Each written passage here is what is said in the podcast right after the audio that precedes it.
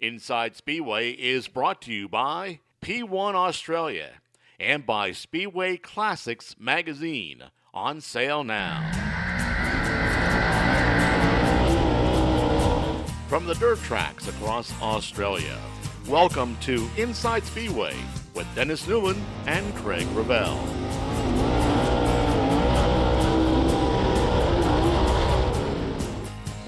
Hello and welcome to Inside Speedway once again, joined as usual by Dennis Newland. And Dennis, uh, well, it's been a, a, fascinating week. We've got a great show too. The track champion at Kwinana Motorplex is, of course, Kai Blight. We speak to him. And we also take a delve into the world of iRacing, which I know uh, is uh, something that you find fascinating. Yeah, very fascinating indeed. I guess it's the way we're all trying to um, get through this uh, present situation with uh, coronavirus uh, pandemic, and uh, yeah, it is um, it is interesting, and, and I know a lot of people are interested, and also a lot of drivers participating in it. So that is interesting, and and yes, um, Kai has been one of the sensations of the season at uh, the Perth Motorplex. So certainly looking forward to talking to him as well. And also the late model national champion. Let's not forget. So he's definitely that, got exactly the runs on right, the board. Yes. Yeah. yeah. So. Oh, absolutely. Yeah. Yeah. Absolutely. He, he he has got the runs on the board, and the thing that I'm impressed uh, with him, um, just a manner of uh, his way he's gone about his career. So he'll tell us all about that, and um, looking forward, as I said, to talking with him.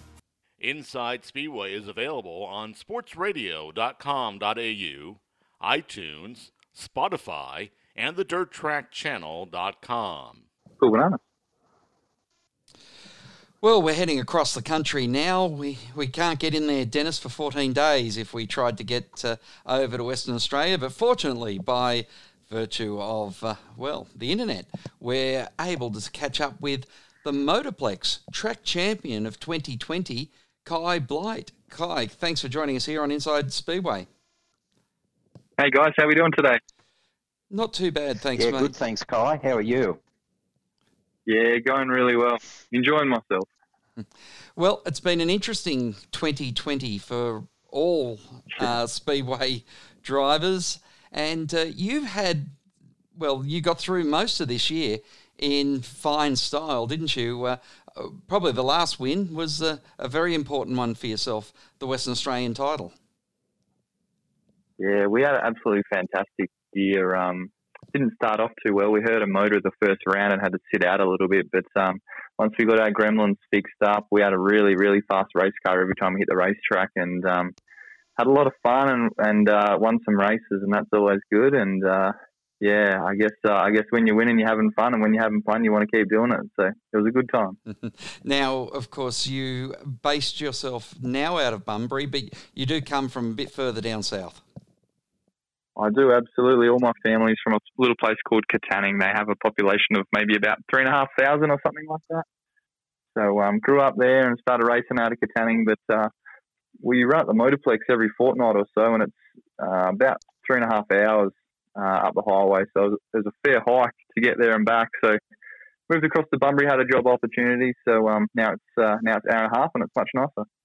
Where did your racing start? Yeah, so my dad, uh, he was racing when I was growing up. He won um, four Western Australian production sedan championships. So um, I, that's all I wanted to do was be like him. And um, when I was 14, um, Dad and I went halves in a junior sedan, and I ran that for a year and a half. And then I brought one of his old production sedans, and then um, ran that for another couple of years. Won a state championship in that, and then yeah, progressed to modifieds. We ran modifieds for three years, won a state title and the, the Western Australian um, series. Um, but the end goal was always to race late models. So I feel like we did our apprenticeship. We saved up. We built a bit of a, um, a sponsor base, and um, with everyone's help, we are able to uh, get to late models about four years ago now. Kai, do you uh, see the vital role in this day and age of Speedway? The junior sedan program, um, uh, it, it is vital, isn't it? If you, are a very good oh. example of it, of a stepping stone along the way where it all started originally in junior sedans.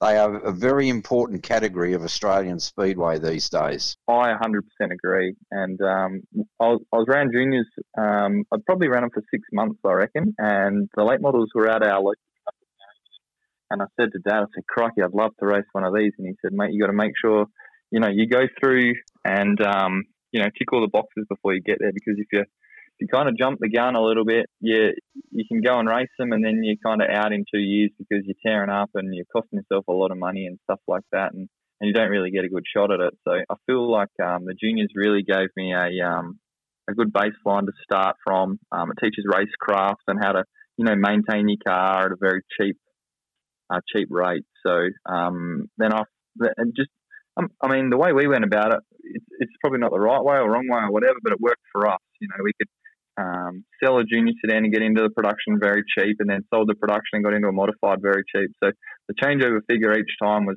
was pretty cheap. So for us, it was um, it was a logical way to go. And I mean, this day and age, I see a lot of people they come in all guns blazing, the big haulers, new cars, and they're uh, they're they're in a big way, and then two years later you you don't hear from them. So um, for us, we just kind of you know built our spares package up, you know, got a truck and trailer and all that sort of stuff, and, and then when the time came, we, we made the jump. So.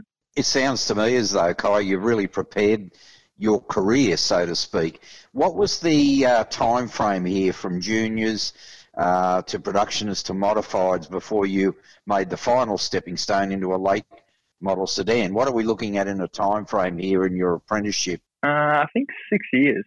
Uh, so um, it was two years in juniors, two years production sedans, and probably another couple, or maybe even three in modifieds. I can't remember, but um, I feel like yeah, once we um, once we got up to speed and it was um, you know we're running quite well and stuff like that. I'm I'm a big believer in you know not not uh, not just hacking around trying to be you know the king of the kids kind of thing, and, and I mean that with no disrespect at all to um, to those categories, but where I wanted to be, I wanted to be the, the guy that was racing late models um, competitively each week. So um, for me, it wasn't a matter of you know trying to get hundred trophies in the cabinet or anything like that. It was it was where we wanted to be with late models, and, and that's what we worked towards. Bit about uh, the late model that you are running because late models uh, have come of age in Australia. A number of different chassis companies producing late model sedans these days. Some and a lot of the cars, I might add, are imported from America. So, how did you go about? What sort of late model do you run? What sort of car did you initially buy, and how did it all come together? Yeah, so our first car, I um, I grew up idolising Brad Blake. I thought he was, um, I thought the sun shined out of his bum, so to speak. He was uh, he was my idol growing up, and he uh, he had a car for sale that we ended up buying at a very fair price. So we got into a, a rocket chassis there, and um, started about Christmas time, I think, by the time we got everything ready. And they have a USA Invasion tour that they run over the Christmas New Year period. So we ran the four nights there, and the last night we actually we had a motor problem running.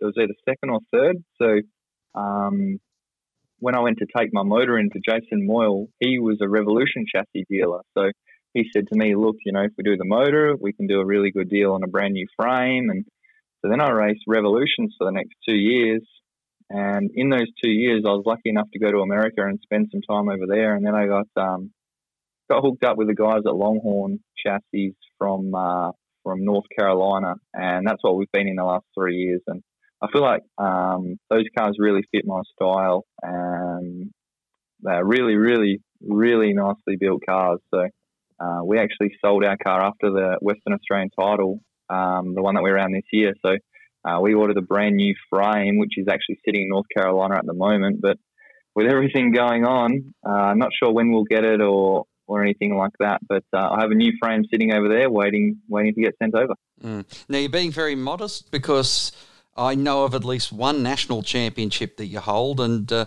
of course the car you've just sold had the big number one on the side.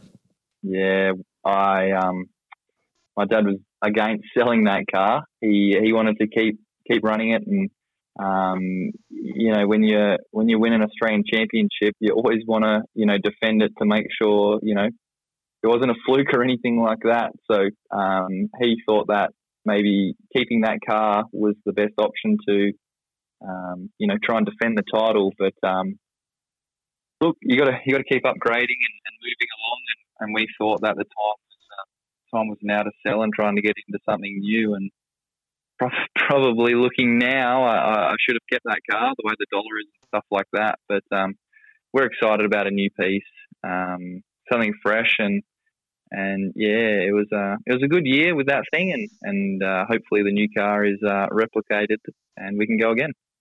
Now you were racing over in the states, as you said, up against guys like Scott Bloomquist and some of the legends of uh, sedan racing yeah, over in the US. Yeah, I was very fortunate with the thanks um, to Paul and Alice Stubber. They gave me an opportunity this off season to go over and run six races over there. And the last race we ran was the World 100 at Eldora, and that was just that was fantastic. I I was so thankful for the opportunity, and uh, we had um, we qualified well enough to hit the invert, and we started on the front row of our heat race on a Thursday night, and we are leading, and must have ran over some debris or something like that, blew a right rear tyre, so that knocked us out of the heat race. But um, the Friday we again qualified decent and hit the invert well, and we actually got to win that heat race on the Friday at Eldora.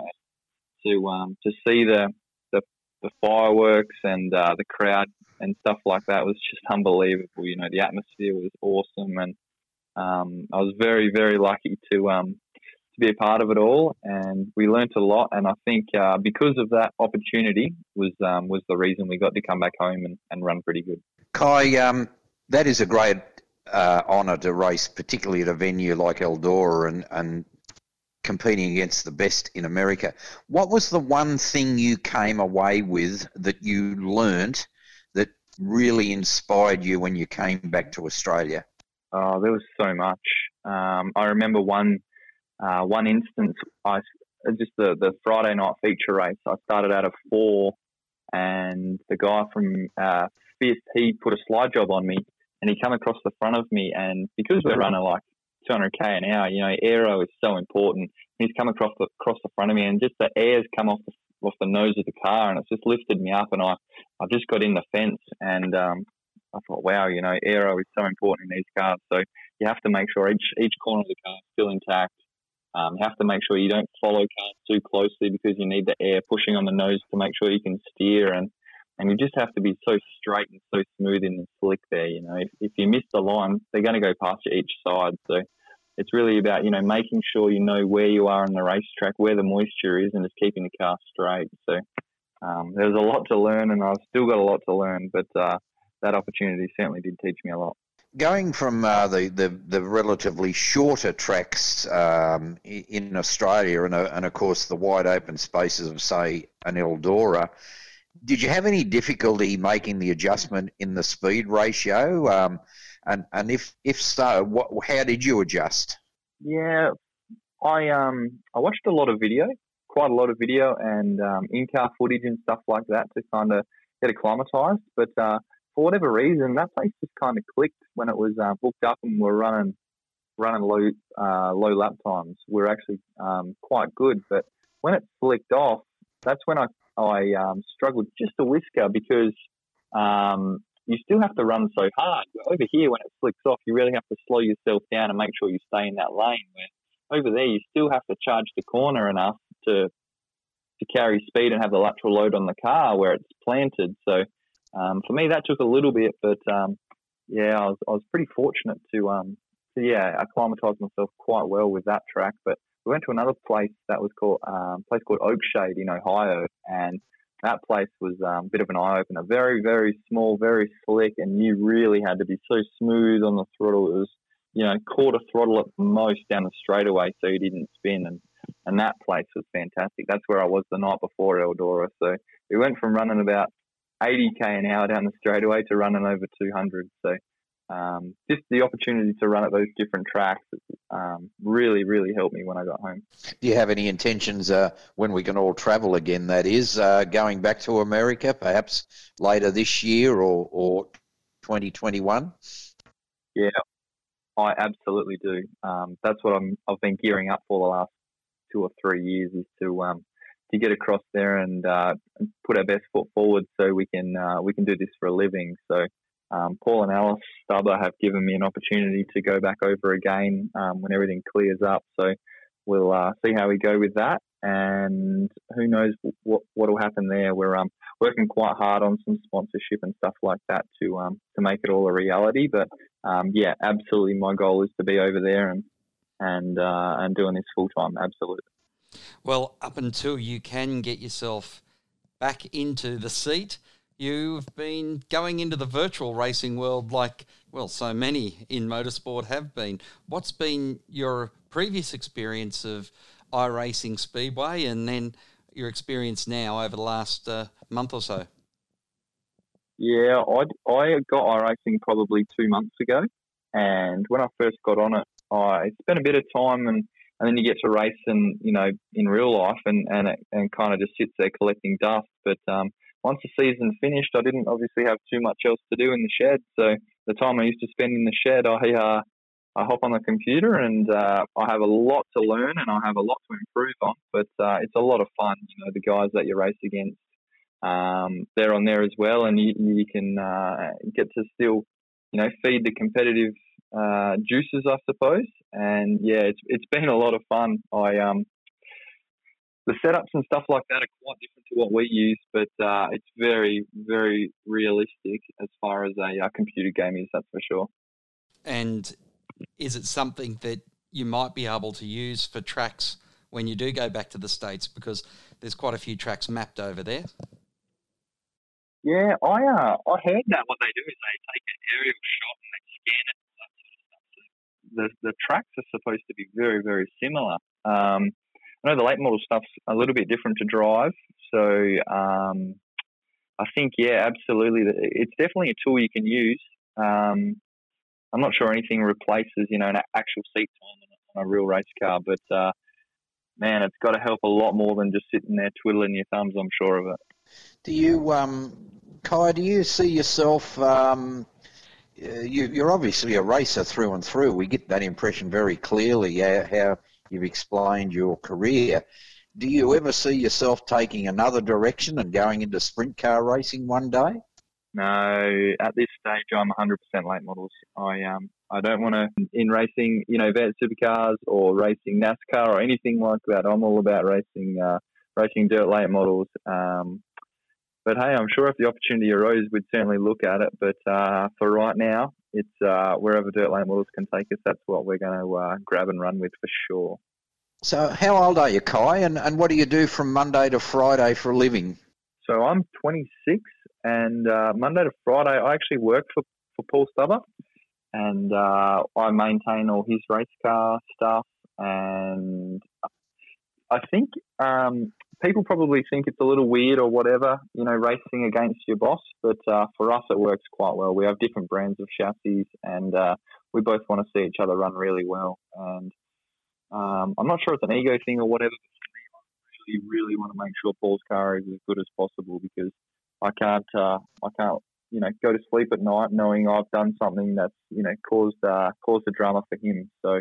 Um, for us, it works quite well, and I really, really enjoy it. But um, before that, we're uh, we're back in Katanning working uh, as an auto electrician with the family business. So uh, yeah, I guess it's a bit of a change up, but uh, right now I'm having a lot of fun. And uh, uh, as far as as far as financially, probably not the greatest uh, greatest choice I've made in my career, but uh, definitely as far as a life choice, it's been absolutely fantastic. Well, Kai, and I guess to the sorry, Craig, I'll just say, I guess uh, there's one thing here, Kai, that if you enjoy your work, the monetary side of it is uh, probably not overly that important, and obviously working within the racing industry, and you get you to appreciate how the cars putting them together, how they work under certain conditions. It's probably a great learning curve for you, Kai. Oh, it really is. The ability to um, to have your hands on it, to feel it, touch it, look at it, everything like that every day, uh, things just become second nature. Um, you know, when I go home and work on my car, it's exactly the same as what I've done all day long. So it's uh, it, it really is second nature to um, to build a nose or to, to put it back together or, or whatever it is. So um, it definitely helps out my racing and uh, it's a lot of fun at the same time. Well, Kai, it's been a pleasure to catch up with you here on Inside Speedway, and uh, we wish you all the best with the rest of your iRacing season because we really honestly don't know when you'll be uh, getting your new car from Charlotte. Yeah, that's very true. I um I do appreciate the call, guys. It's always good to uh, to have a chat, and uh, I think I'll hop on the computer now and, and see if we can't get a little better. I like I like the way you're talking there, Kai. Best of luck in your future racing career. Thank you, guys. I appreciate it, and have a good night. Well, everyone's talking iRacing, and so here at Inside Speedway, we thought we would find out a bit more about it. We're joined by Alan Tacken, who on the weekend held the iRacing or the virtual um, Queensland Speed Car title interestingly enough, at Kokomo Speedway in Indiana. Alan, it's a pleasure to have you on the show. Yeah, thanks for thanks for the invite, guys. It'd be good to um, try and get some more exposure and and um, maybe get some more races onto iRacing. What for the uneducated amongst us? What is iRacing? Uh, so iRacing is a web uh, web based platform um, that you sign into and you, you pay a monthly subscription to be able to uh, race uh, online against uh, other people. Um, iRacing itself does a lot of hard work in uh, scanning tracks and cars and stuff, so it's they try and make it as real life as possible. Uh, for argument's sake, you run down the back straight, uh, down Conrod Straight at Bathurst, and you hit a bump. There's a hundred percent chance that that bump will be there in real life as well. Now, interestingly, it can do all manner of types of motorsport. Circuit racing, as you mentioned, Mount Panorama at Bathurst, and also Speedway. Uh, I don't know if it gets into drag racing, but uh, certainly most recently we've seen what uh, iRacing can do with Caden Brown, a, a, real life racer, being able to come in and win the virtual Queensland title. Yeah, um, we find that there's uh, a lot of real life races uh, using the platform, uh, especially in the downtime at the moment. But um, generally in the off season, there's a lot of uh, of real life races. Um, you know, the the outlaw guys are on there uh, on the dirt platform. Um, a lot of the USAC guys are on there, so you can enter a lobby and uh, you know there's a fair chance you could be racing against one of your childhood heroes as well. So it's pretty unique in, in that way. It brings sort of the two worlds together, fans and, and actual races. But um, yeah, Caden Brown, um, you know, he, outside of Speedway, um, you know, people sort of look at him and probably too scared to approach him, but he's one of the most approachable, really nice guys on the service and, and obviously in our um, in our Speedway game. So, um, you know, it gives you a different perspective on the drivers as well. It's not just a, um, you know, get in and race. There's a really, really tight knit community um, that sort of try and do their best to help you out where, where possible as well. Alan, how did you pull all this together? I know it's because uh, of the virus situation, but how did you assemble all the people to be involved with races? Was it point to point contact, or how did you go about it? Uh, it was actually a Facebook group that was created, um, just a, a, messenger, and um, I uh, I got added to this group, and uh, having experience running uh, a Wednesday night league called Midget Super League, I thought, well, I'll um, I'll see what's going on here and see where I can help out. And um, so I sort of asked a few questions within the group, um, got some answers back that were like, oh, this is uh, this isn't really well organised at all. They don't know what they're doing. So uh, I spoke to Nathan Mazers and um, Dylan Byrne, who put up the money, and um, Michael Harders as well sponsored the um, the QuickTime award there. So um, I spoke to mainly Nathan and Dylan to begin with um, about sort of what their plan was, how they wanted to run it, um, and they're like, I, I don't know, man. Um, we need as much help as we can get. So um, me being who I am and just enjoy seeing events run properly and you know seeing people have a good time, I thought, well, I can get on this and, and help them out. And um, what we put on was what I believe was quite a good show. Um, it's pretty difficult, I'll be honest, being chief steward and being a commentator, but that's uh, that was just sort of the way that the cookie crumbled. I know Mark Brown wasn't too happy with a couple of my calls, but we'll, we'll let them ones go. You What was it? Com- Co- Kokomo Speedway in Indiana, Yeah, yeah. So the Queensland Um, title. Yeah, exactly right. So last year, um, the Queensland title was actually held in Lismore. So um, maybe uh, not not putting any crap on the tracks in Queensland, but maybe they need to step up their game a bit, get the titles back. Indeed. Look, uh, how did you? How many tracks? How many speedways are there on iRacing that you could plug in? Um, look, off the top of my head, I don't know the exact figure, but there's probably about ten different tracks. Um, there's five sort of bull rings like Kokomo, uh, Limaland Speedway, uh, Fairbury, and then you've got your bigger tracks as well, like Knoxville, Eldora, um, Charlotte. They've just added Lernerville to the service as well, which um, a, a lot of people are trying to get used to not having the wall there to catch them. so, um, yeah, there's and then there's sort of generated tracks as well that are uh, originally or are tarmac, um, but iRacing thought they'd put some dirt on it just to, um, to add some extra contact for uh, content for us. So, um, yeah, there's a, there's a vast variety, and it's it's awesome. You can run midgets, sprint cars, um, late models, uh, UMPs, and dirt street stocks, I think, and legend cars. Sorry, so yeah, but if you had the desire too to put a NASCAR or a V8 supercar onto the dirt, you can do that as well. Mm. The interesting thing is, you were able to get Inksane's Tattoo Studio, Next Gen Racing, all on board to be able to put up some money, which naturally then would introduce in, interest some race real race drivers who are uh, looking for a quid at the moment because they're not getting any putting themselves in a race car. Yeah, um, with all of these events that we run, um, it's not possible without the sponsorship. Um, so obviously, you know, having uh, Inksane Tattoo Studios, Next Gen uh, come on board was was pretty uh, awesome, which also opens their business up to a new audience, I guess, in a way as well. Um, you know, we've uh, it's opened them up to an international audience. Um, I know for a fact on our stream on the weekend there were people uh, watching in the UK. Um, there's people watching in America. So um, yeah, it's sort of the I guess the reach is endless really with this with this platform, and um, you know, it's a lot of people take it just as seriously as they do as, as in real life. I mean, there's guys out there with um, with sim setups that are worth just as much as what a, a midget would cost, type of thing. So, um, you know, it's it's honestly it's an awesome awesome platform to to bring, as I said, the two worlds together. Um, you know, it's pretty cool turning laps. Like I'm a I'm a massive Kyle Larson fan and Tony Stewart fan, so being able to turn laps against those guys.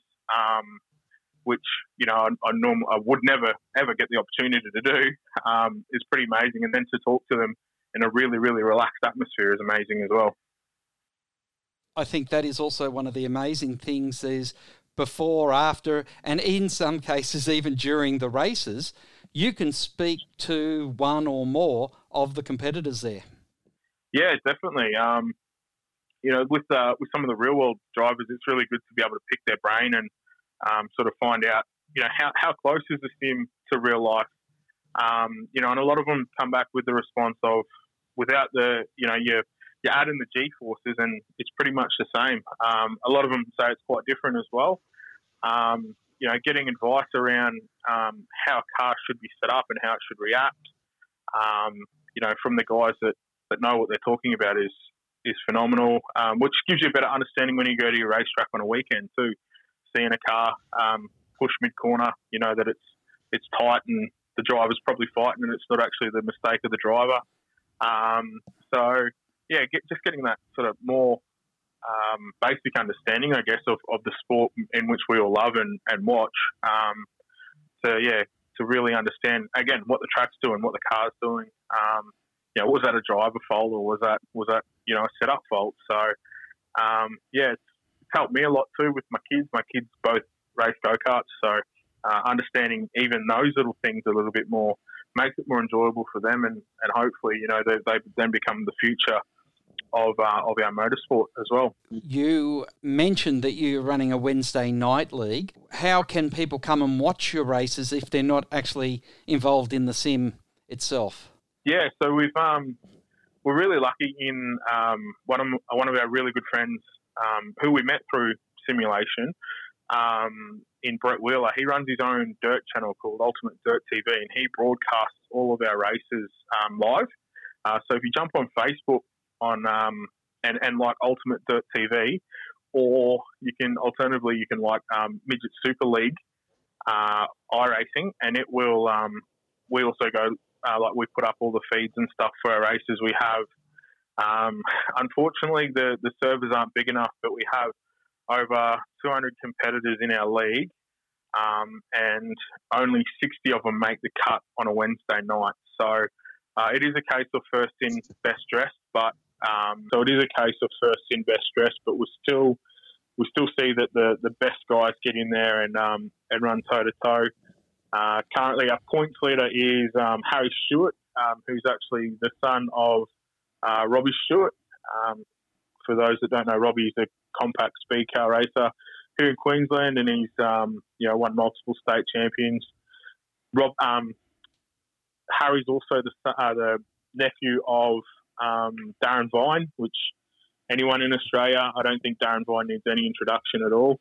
Um, so you know, speedway's in his blood, and he, uh, from what I understand, he's going to be stepping into the midget, uh, into the compact next year, um, and he's using this as a as a platform to try and launch himself into the compact and be comfortable straight away. So uh, a lot of opportunities offered here on the, on the sim anyway. And how many real life speed car, sprint car, and other discipline race drivers are part of the Midget Super League? Oh, look, there would be easily 30 drivers that have some sort of real life experience. Um, you know, Caden Brown, uh, Aaron Kelly, um, Brady Baldwin, who uh, obviously had that big wreck just before uh, Christmas or just after Christmas there um, in the wingless. Um, Bradley Oldfield, son of Jamie Oldfield uh, from from WA. Jock Goodyer, contracted World Series driver. So there's there are a lot of lot of drivers that get on um, and and race in the midget Super League. Um, Austin McCarl, everyone everyone would know Austin McCarl from uh, races out of Knoxville. There, he um, he tries to get on, but unfortunately, uh, we run a little bit too early in the morning for him. Um, but yeah, it's, honestly, it's amazing to see uh, the the real life races get in there. Um, you know, just recently, uh, not on Midget Super League, but um, in other shows that I've ran, we've had um, Shane Van Gisbergen jump in, uh, run around with us as well. Uh, just seen recently too, Cam Waters is a little bit more active, especially on the speedway side of things. So, um, yeah, it's you could you could name drop all day um, with the amount of people and the amount of interest that are that's occurring on sim racing now as well. Alan, um, I just just want to ask you this. Uh, this has all come about quite obviously, and uh, I mean it is a good newsworthy topic that we are talking about. It's it's how people are getting around uh, the coronavirus uh, isolation situation. And what you're doing is absolutely fabulous. I must uh, really commend you for this. But um, what happens when everything goes back to normal and there's real racing again? Um, where does this put you going into the future when everything's back to normal? Will you still have the necessity to make sure these events happen, or will it be less in, lesser priority, or what, what do you see? Because let's face it, it's only because of the virus that most of this has come about. Yeah, definitely. Um, so um, I, I myself haven't spoken with Speedway uh, Australia, but um, I've spoken to a few people that are sort of involved with some of the events that Speedway Australia put on, and um, their feedback to me is um, that Speedway Australia want to stay involved with this moving forward. Um, they see it as a, a, really good platform, obviously, for up and coming drivers. They might be able to use it. Um, obviously, they have the Rising Stars program. So, you know, this might be something that they might be able to use with um, with these young kids coming through the sport as well. So, um, as my understanding is that Speedway Australia do want to stick around with this. Me personally, I'll still continue to organise my league like I did before the coronavirus, um, and will continue to go on after. Um, sim racing's uh, probably more speedway has come into the limelight, obviously because of the coronavirus, but it's always been something that a lot of drivers use um, anyway as a you know a training um, run for them. Um, so I don't. I, I, can see some people sort of stepping away from it and you know more focus on real world, but this gives something um, to do uh, for like rainouts or the off season, anything like that. So um, we do see a big spike in uh, in when it's rained out. Drivers jump on um, and run around with us. Um, you know, Brendan Palmer when he doesn't have PC problems is a, is one that's on all the time. Um, you know, spent a lot of years in midgets and compacts as well. So, um, and and he brings obviously with his um, crowd of people that he helps out at the speedway, he brings in a whole crowd of people. So I don't really see it like probably the exposure and, and um, you know the Fox Sports broadcast and that sort of stuff will probably die off. But um, in terms of you know uh, participation, I don't think it will.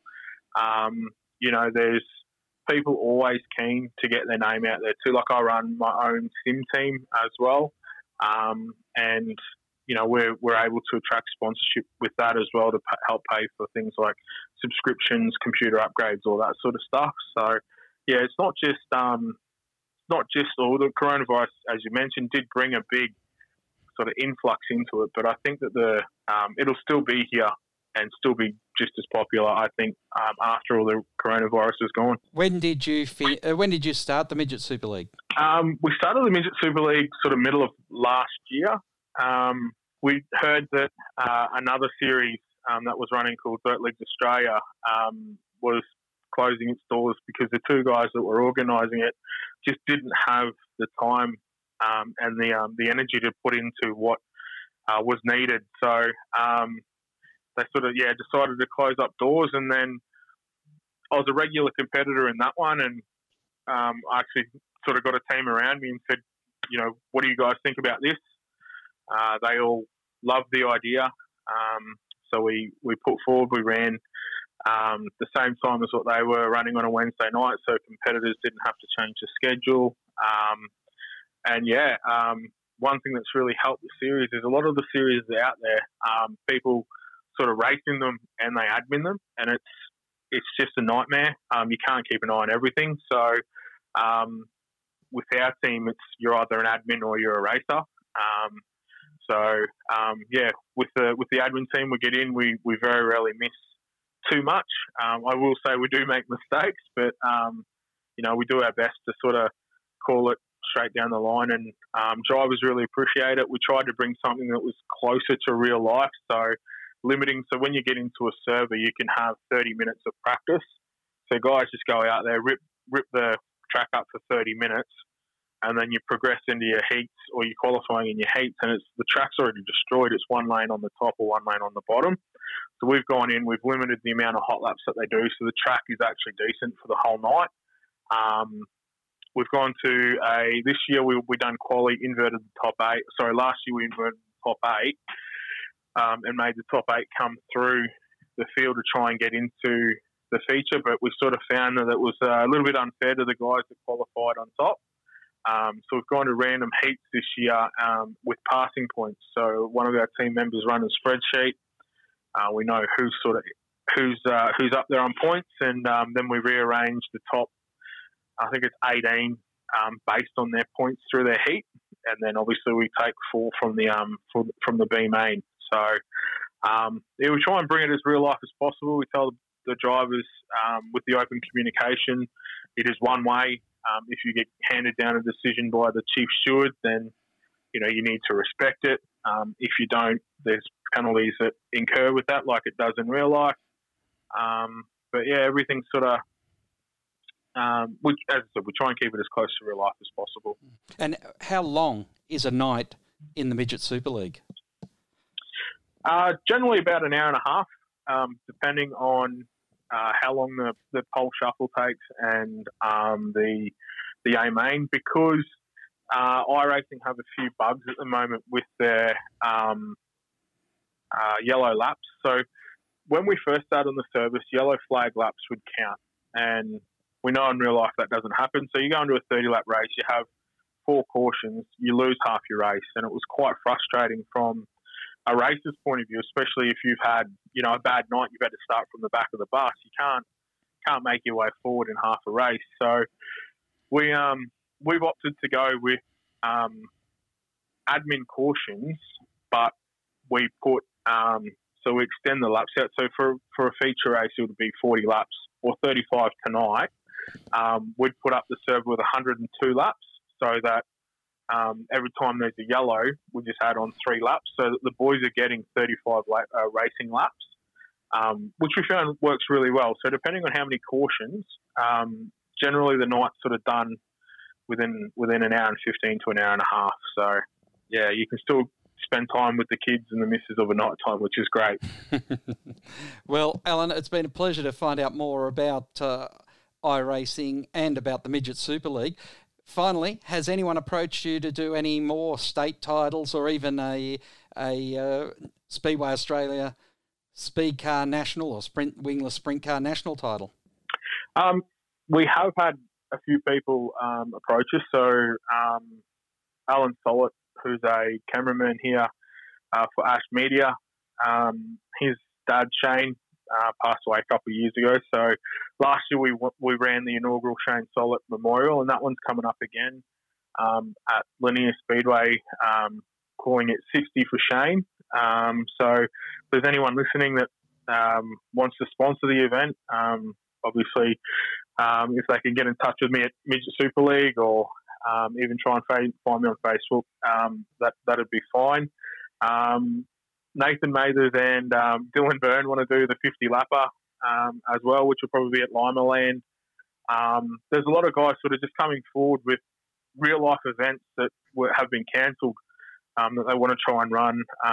we're in talks at the moment with with Nigel from Scorpion Race where um, about potentially running a little mini series as well. Nigel um, had a, I think it was a sedan race scheduled for um, New South Wales, and obviously with this whole virus thing, it's been been cancelled. So um, keep an eye out for that one too, because we're going to try and do things a little bit differently. Uh, try and bring a, bring a little bit more entertainment for um, the people watching at home. Um, so bringing in those real life races into the booth while they're racing.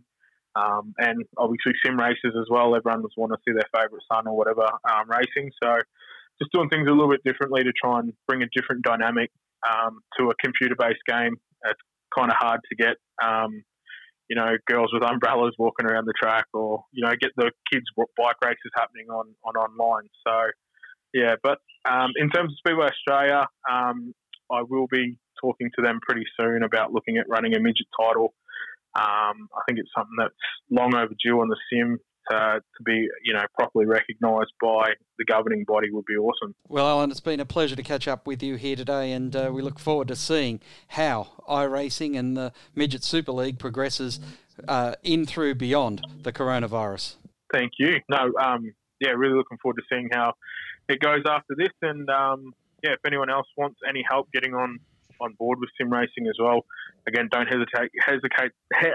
Sorry, please don't hesitate to contact um, me. I would be more than happy to give you guys a hand to set yourselves up and um, see you going around fast.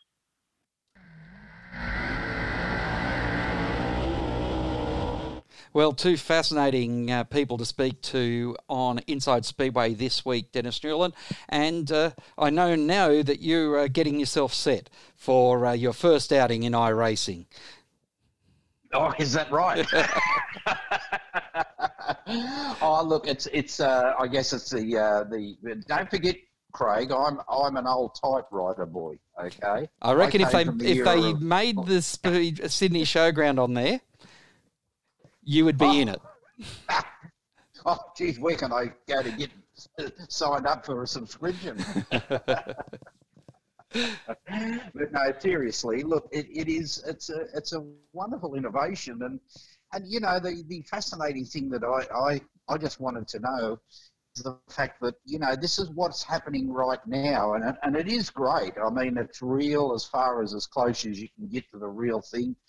But you know, when this uh, coronavirus pandemic moves on, what happens to all of this now? And I, and, and I think he gave us a pretty good answer to that. And, and it probably does, it, it probably allows drivers to, to literally do some seat time away from the track when they're not actually in the real thing, you know? Mm. So it's probably looking into the future a bit with all of this technology as well, which is a good thing.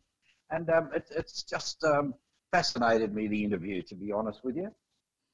It did, and I also enjoyed the fact that it is so accessible.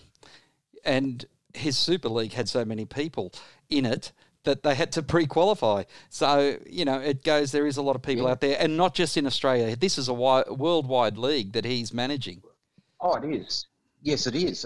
I mean, it's a big thing. There's no question of that. And and I admire um, uh, uh, Alan for, for what he what he's done. Um, just just fabulous. Um, uh, really is. And yeah, he's got he's got a worldwide audience. That's that's pretty incredible in its own right. I tell you.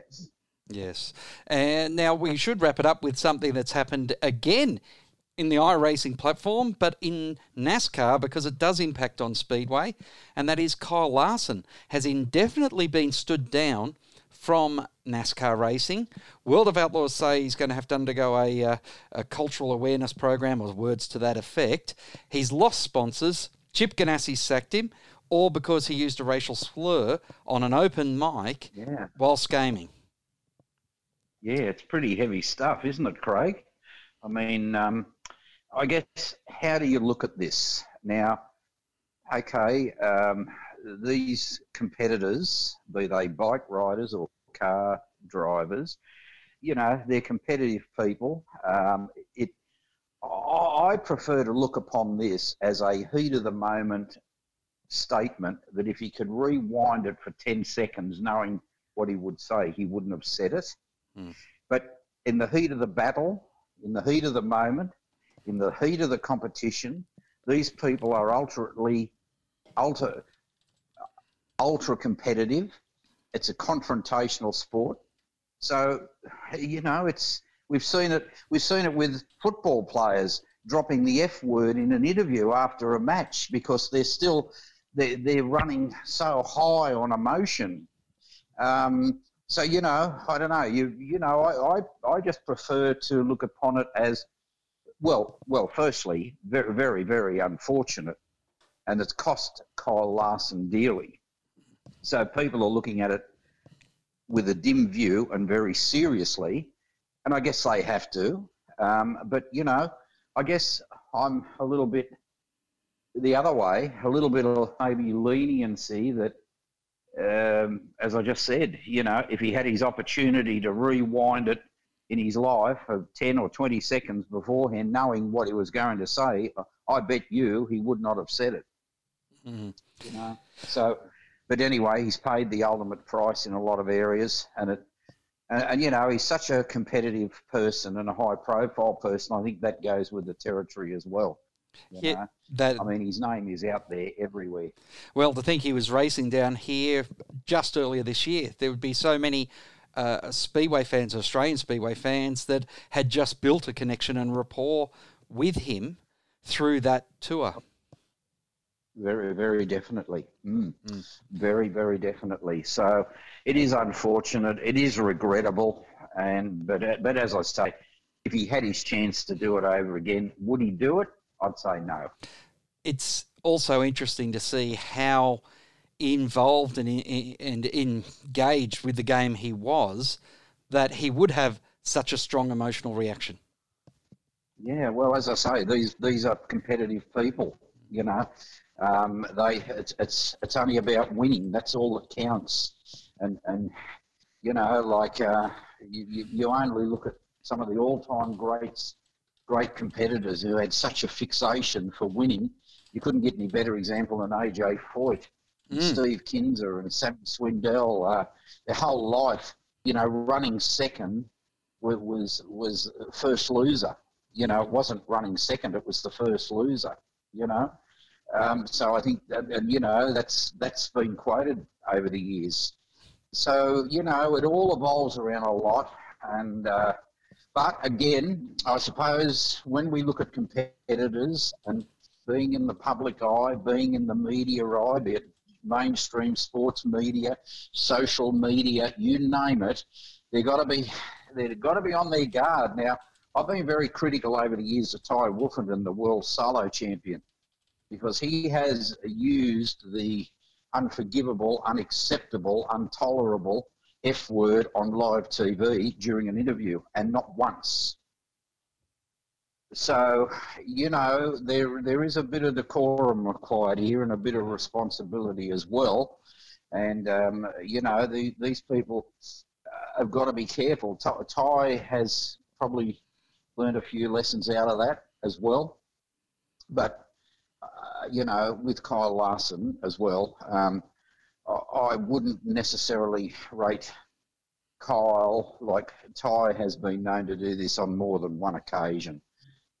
You know what's happened here with Kyle Larson. As I say, he's um, he's he's paid the ultimate price. So I guess I guess where he goes to from here, well, who knows? I mean, this is a massive setback in his career. There's no doubt about it. Mm. Yeah, and so whilst you've got to be on your guard when it comes to media. Yeah, and whilst know? we're not excusing his behaviour at all, um, it is my experience 30 years ago. I spent a year and a half working in and around motor racing and mostly speedway. Well, all speedway whilst I was in the States. That sentiment, or it, it was a very racist uh, sport. Mm. Now, I'm talking 1991. Somehow, I don't yep. think it's changed that much. Yep. Well, I, I agree, but you know what? I have another viewpoint as well. When it comes to media, doesn't matter what it is, if you're a name, if you're in front of a, a live TV, um, you know, a live interview on TV, you've got to be so careful what you say. And some of the, you know, some of the all-time great competitors, I, I use an example, Ivan Mauger, even in the heat of the battle, was always polite with the with the interview. He never slurred. He never made any any derogatory comments. He never used foul language. And to me, if you want a role model in, in, in we're talking speedway here specifically, uh, you couldn't get anyone better than Ivan Mauger. Um, you know, he was responsible awareness he possessed of, of media. And I guess, I guess I just hope, the one thing that I do hope out of this, Kyle Larson has learnt something, you know, and he doesn't do it again. Yeah. Well, I don't think he'll do it again because the losses are too great as it stands anyway. Exactly right, yeah. All right, Dennis, it's been a pleasure to catch up with you again here on Inside Speedway. We're looking forward to next week, and uh, it's going to be interesting to see how motor racing continues to uh, develop and how all different aspects come to the fore as we uh, get set for, uh, well, the next page. And I guess really now we're talking about next season, not wrapping up this season at all. Oh, yeah. It's, it's all looking to the future. That's exactly right. And, and we still are uncertain what the future holds, literally going further down the track. I'm talking months, you know uh, when we will actually get back to normal, get ready for the, the next upcoming, you know, the next season. Yeah, it's you know worrying times at the moment in, in the world. It really is, not only for sport but everybody. Well, on that down note, we'll leave you this week on Inside Supercars. Well, well, hang on, we won't finish on a down note. Just tell Alan to get get the showground side up and running, and he's got to start us straight away. Until next week, keep smiling and bye for now. For more on Inside Speedway. Inside Speedway is produced by Thunder Media. Any reproduction, accounts, or descriptions of the program without written permission from Thunder Media is strictly prohibited. Inside Speedway is brought to you by P1 Australia and by Speedway Classics magazine on sale now.